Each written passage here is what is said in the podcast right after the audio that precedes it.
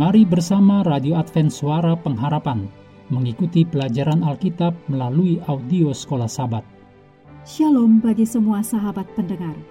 Kabar baik bahwa kisah dan kesaksian terkait siaran dan pelayanan AWR Indonesia kini dapat diikuti secara berkala, baik melalui siaran harian Radio Advent Suara Pengharapan setiap minggu kedua dan keempat, juga melalui YouTube dan Facebook AWR Indonesia.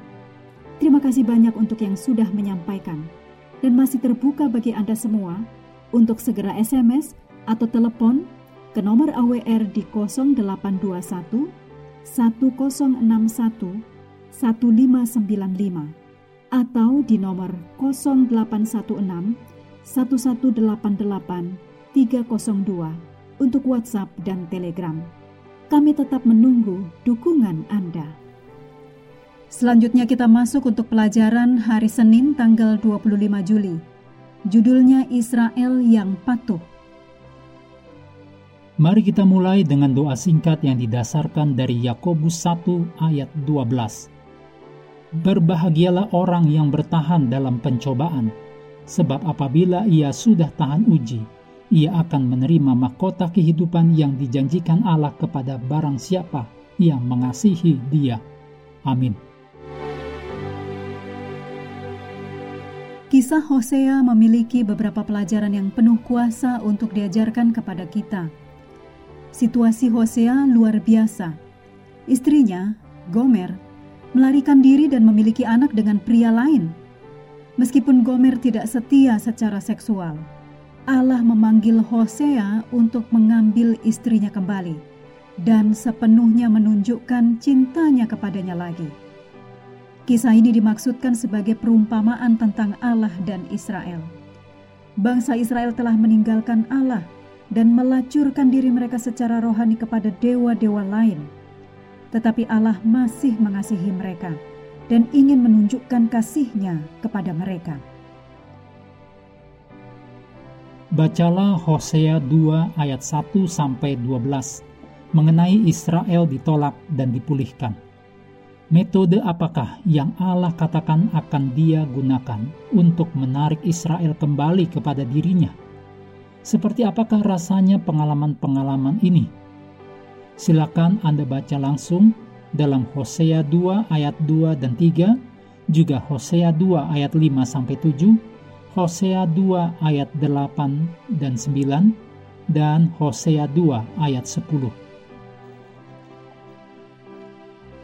Kisah ini mengangkat dua isu penting tentang cara kita mengalami Allah ketika Dia membawa kita kepada pertobatan. Pertama, kita berisiko tidak menyadari bahwa Allah sedang bekerja.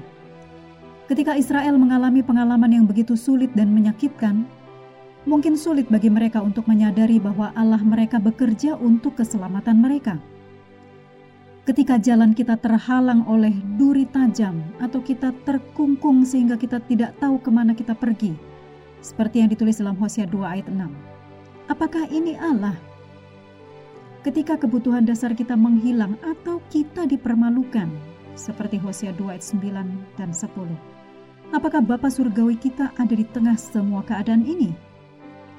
Yang benar adalah bahwa apa pun yang kita rasakan, Allah selalu bekerja untuk membawa kita kepada pertobatan, karena Dia sangat mengasihi kita. Kedua, kita berisiko salah paham tentang Allah ketika Dia sedang bekerja. Kita mungkin menyadari bahwa Allah sedang bekerja, tetapi kita tidak menyukai apa yang Allah lakukan. Sementara kita merasa terluka dan malu mudah untuk menyalahkan Allah karena kita anggap kejam, tidak campur tangan, atau tidak peduli. Tetapi Allah selalu bekerja untuk memperbarui kita melalui perjanjian kasih-Nya. Anda perlu baca langsung Hosea 2 ayat 14 sampai 23 untuk melihat apa yang diungkapkan perikop ini tentang Allah. Mintalah Roh Kudus untuk menunjukkan kepada Anda apakah Anda telah lari dari Allah di area mana pun dalam hidup Anda. Jika Anda diyakinkan bersalah, mengapa harus menunggu untuk pergi melalui cawan lebur? Apa yang menghentikan Anda dari menyerahkan semuanya kepada Tuhan sekarang? Mengakhiri pelajaran hari ini, mari kita kembali ke ayat hafalan kita dalam Yesaya 53 ayat 10. Tetapi Tuhan berkehendak meremukkan dia dengan kesakitan. Apabila ia menyerahkan dirinya sebagai korban penebus salah, ia akan melihat keturunannya, umurnya akan lanjut, dan kehendak Tuhan akan terlaksana olehnya. Hendaklah kita terus tekun mengambil waktu bersekutu dengan Tuhan setiap hari bersama dengan seluruh anggota keluarga. Baik melalui renungan harian, pelajaran sekolah sahabat, juga bacaan Alkitab sedunia, percayalah kepada nabi-nabinya. Yang untuk hari ini melanjutkan dari Yosua pasal ke-6. Tuhan memberkati kita semua.